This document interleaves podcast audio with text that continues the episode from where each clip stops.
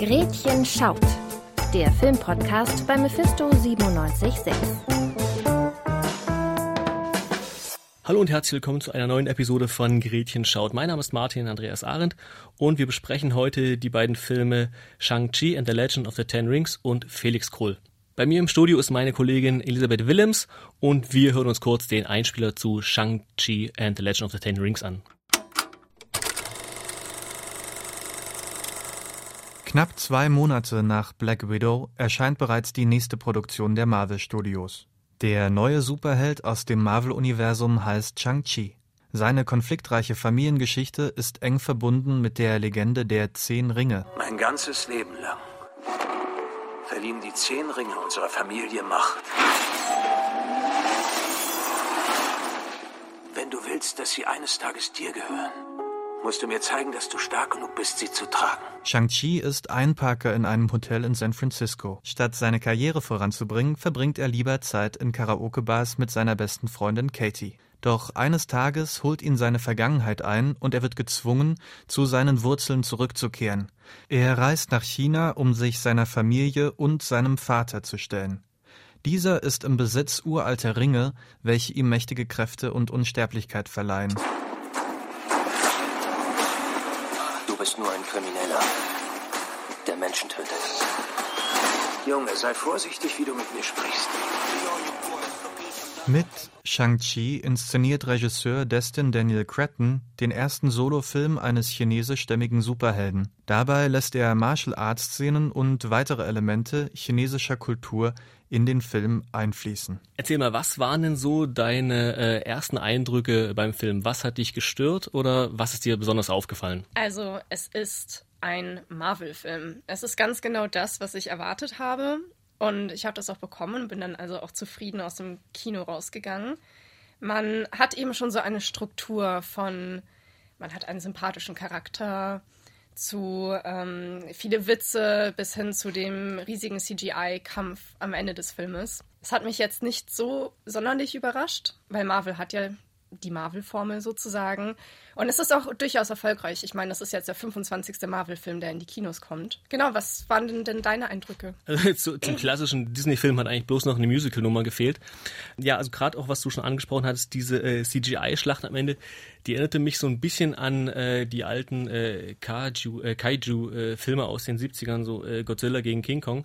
Äh, insofern, die war halt, klar, effektgeladen und spektakulär, aber im Hinblick auf die Story äh, nicht so wirklich relevant. Da es primär um die Charaktere und die Entwicklung der Charaktere geht, was ja auch schon äh, gewissermaßen ein Blueprint der äh, klassischen Disney-Marvel-Film ist, wenn es um die äh, Origin-Geschichten äh, neu eingeführter Charaktere geht. Eine Erweiterung des MCUs, die ich ziemlich cool fand, war einfach ähm, die des Mandarin, dem, dem Vater von Shang-Chi, der auch wirklich einen emotionalen Anker gesetzt hat in dieser Geschichte. Das hat mir auch sehr gut gefallen, denn in Iron Man 3 wurde die äh, Figur des Mandarin äh, ja ähm, falsch oder anders dargestellt als in der Comicvorlage.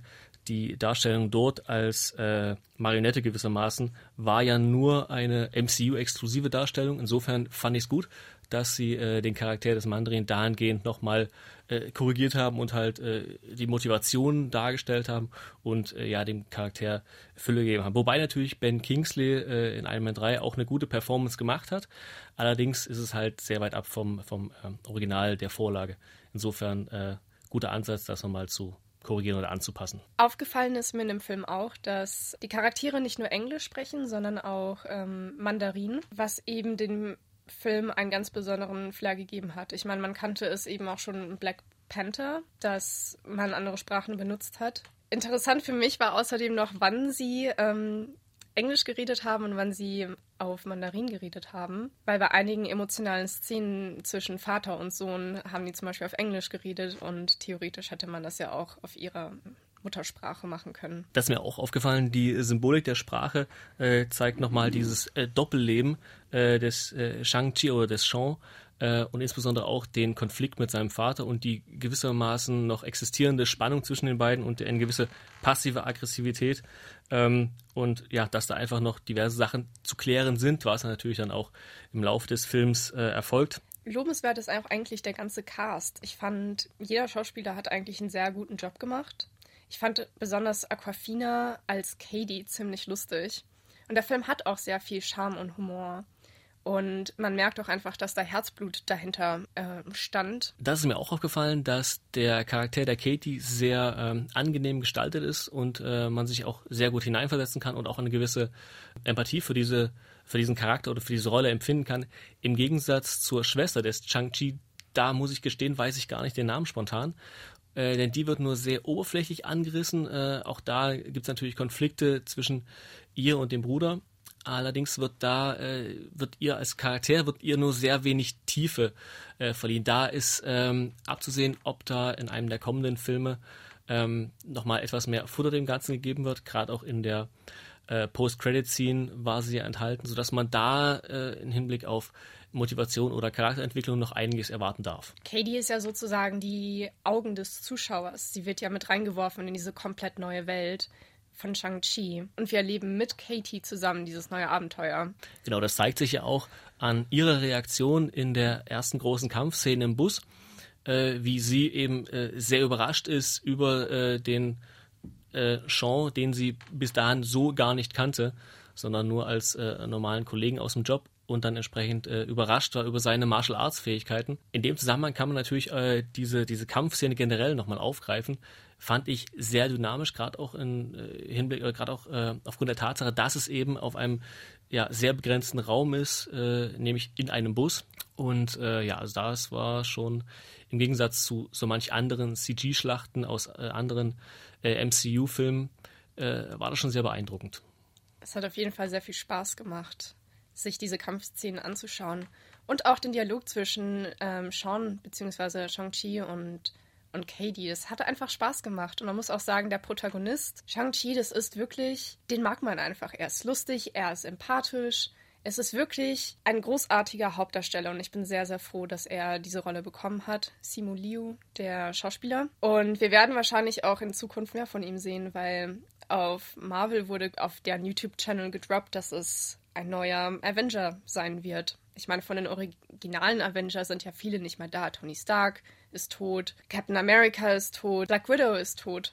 Cap Captain America ist, glaube ich, nur alt, aber äh, ja, gut, das, also, äh, der, der, ist also zumindest nicht mehr aktiv. Ja, er ist, er ist äh, äh, nicht, nicht, nicht mehr im aktiven Roster, wenn man so will. Ähm, aber ja, ich weiß, was du meinst. ja, aber auf jeden Fall ist er äh, gewissermaßen ausgeschieden aus dem Team und nicht mehr, nicht mehr aktiv beteiligt. Ähm, also was meinst du, was können wir hinsichtlich der Entwicklung von Shang-Chi in den nächsten Jahren noch erwarten? Also ich denke, wir werden noch sehr, sehr viel von Shang-Chi sehen in der Marvel Phase 4. Deshalb lohnt es sich allein dafür schon, sich den Film anzuschauen als Origin Story.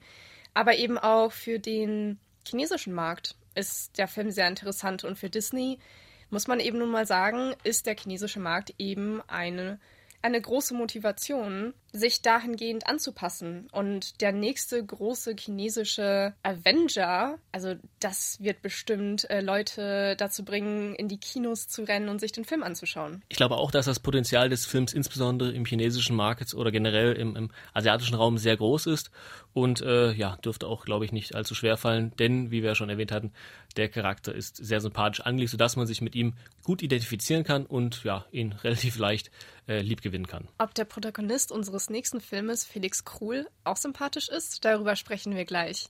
Davor noch ein Einspieler. Mit Bekenntnisse des Hochstaplers Felix Krull kommt ein pompöser deutscher Film in die Kinos. Die Verfilmung von Regisseur Detlef Buck ist die jüngste Umsetzung des gleichnamigen Romans von Thomas Mann. Der junge Felix Krull, gespielt von Jannis Niewöhner, zieht 1900 nach Paris, um in einem Luxushotel zu arbeiten. Anfangs noch als Liftboy arbeitet er sich rasch durch seine charmante Art und bestimmte Extrawünsche für die reichen Gäste nach oben. Ich bin noch jung. Ein neues Jahrhundert hat angefangen. Wohin wird der Sturm uns tragen? Das Haus ist dafür da, die Wünsche seiner Gäste zu erfüllen. Als Sohn eines bankrotten Schaumweinherstellers ist es sein Wunsch, sich in der Gesellschaft zu etablieren, etwas, was zu dieser Zeit sehr schwer ist. Deshalb muss Felix schon früh lernen, jemanden zu spielen, der er nicht ist. Wenn man arm ist, darf man sich unter keinen Umständen an die Armut gewöhnen. Ich will sagen, du hast verstanden, wie das hier läuft. Anders als in der Romanvorlage besitzt Felix in dieser Verfilmung auch eine Freundin, die listige Prostituierte Sasa. Ihr Ziel ist es, einen reichen Ehemann zu finden. Den hat sie scheinbar mit Marquis Louis de Venota, gespielt von David Cross, gefunden. Wäre da nicht das Hindernis, dass der Marquis ein Jahr lang die Welt bereisen muss? Na, Martin, wie sind deine Eindrücke zu Felix Kruhl? Sympathischer Kerl oder nicht? Tja, das ist eine gute Frage. Er ist grundsätzlich sehr sympathisch, wobei das vermutlich auch dem äh, Schauspieler äh, zu verdanken ist.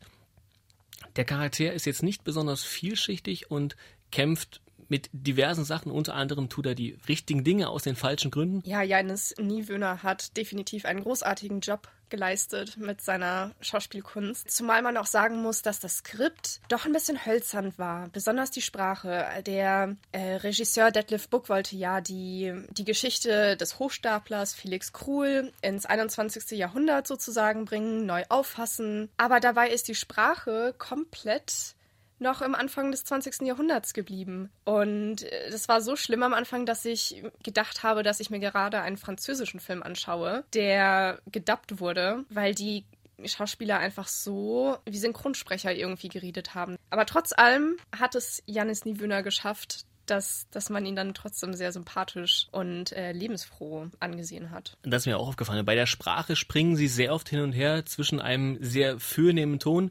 Ist es ihm aufgefallen in einer Anrede und dann wiederum äh, in anderen Szenen ist es dann doch ein etwas lockerer Ton.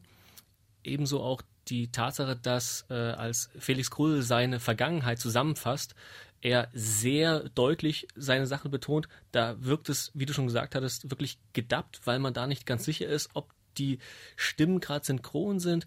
Und äh, also generell die Sprache ist auch ein Motiv oder generell die, die äh, Erzählung und die entsprechende Erzählperspektive ist ein Motiv äh, des gesamten Films, weil einfach sehr oft hin und her gesprungen wird und man manchmal sogar aufgrund dessen schwer folgen kann. Ebenso fällt allerdings auch auf, dass gerade in den Rückblenden äh, die zusätzlich zu dem Gezeigten auch noch mit dem Kommentar des Erzählers, also Felix Kohl, vertont sind, wird jegliche Form einer Missinterpretation eigentlich vermieden, was stellenweise etwas unpassend ist, aber eben dafür sorgt, dass der, dass man wirklich das versteht, was gerade versucht wird zu übermitteln. Ich muss gestehen, allgemein die ganze Erzählerstruktur des Filmes hat mich sehr verwirrt zurückgelassen weil der Großteil des Filmes wird eben in einer Rückblende erzählt. Und dann ist der Konflikt sozusagen resolviert und man denkt sich, okay, das dürfte, das dürfte jetzt das Ende des Filmes sein. Und dann geht der Film einfach weiter. Und ich saß im Kino und es hat mich äh, sehr gewundert. Es, es, schien so, als ob der Film nicht wusste, wann er enden sollte. Ja, ich hatte auch vermutet, dass nach der Zusammenfassung äh, der Klimax erreicht ist und jetzt dann das Ganze auf die entsprechende Entscheidung äh, hinläuft. Und äh, dann endete es nicht mit selbiger, äh, sondern ging dann noch weiter. Das war halt einer der, eine der Sachen, die halt diesen Film sehr langatmig gemacht haben. Ich hadere auch damit, was der Film einem jetzt eigentlich auch wirklich sagen wollte. Weil Felix Kruhl in der Romanvorlage ist eigentlich ein kompletter Narzisst. Und er handelt aber in diesem Film nicht wie ein Narzisst, sondern er handelt für die Liebe sozusagen, für die Liebe zu Sasa, einem neuen Charakter sozusagen für den Film, ähm, die etwas Romantik mit reinbringt zwischen ihr und, und Felix. Aber was will mir der Film am Ende sagen? Das habe ich mich auch gefragt. Äh, mal abgesehen davon, dass ich äh, den Film oder dass ich bei dem Film äh, nach den ersten Minuten äh, eine gewisse äh, Assoziation hinsichtlich Parallelen hatte zu dem Film äh, Toy Boy mit Ashton Kutcher und gut, ja, der Name des Titels ist Programm. und der Vergleich ist nicht so abwegig, denn gerade das erste Drittel des Films fühlt sich in gewissem Maße, ohne jetzt mal äh, zu übertreiben, wie ein Softporno äh, an, gerade auch im Hinblick auf äh, die Darstellung der ähm, weiblichen Charaktere.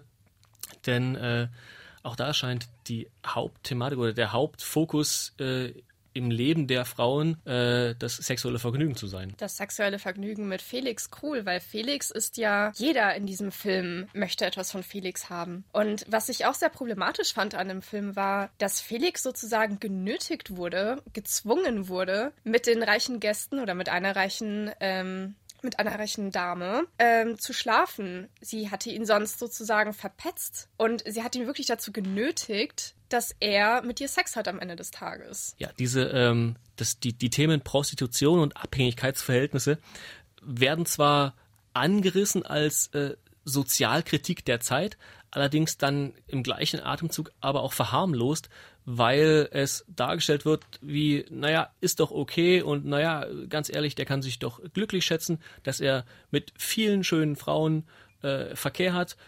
So schlimm ist diese, diese Unterdrückung oder dieses, dieses äh, Machtverhältnis ihm gegenüber gar nicht. Allein schon, wenn die Geschlechter vertauscht sind, dann würde niemand lachen. Eine Sache, die man aus dem Film vielleicht äh, mitnehmen kann, auch gerne in den Alltag, ist ähm, zu überdenken, ob Status und Position äh, wirklich die Relevanz einer Person oder der entsprechenden Meinung äh, definieren. Und ja, halt vielleicht einfach nochmal drüber nachzudenken, ob vielleicht äh, Meinungen oder, oder Aussagen unabhängig von der, äh, vom, vom sozialen Status Relevanz haben. Das kann man auch gerne machen und äh, dafür gibt es ja auch viele Beispiele im echten Leben. Felix Kruhl muss man am Ende des Tages deswegen nicht unbedingt anschauen. Ja, vielen Dank auf jeden Fall fürs Zuhören. Das war's auch schon wieder für die heutige Episode von Gretchen Schaut. Wir sehen uns oder hören uns vielmehr in zwei Wochen wieder. Vielen Dank an Elisabeth und ich verabschiede mich in diesem Sinne. Bis demnächst.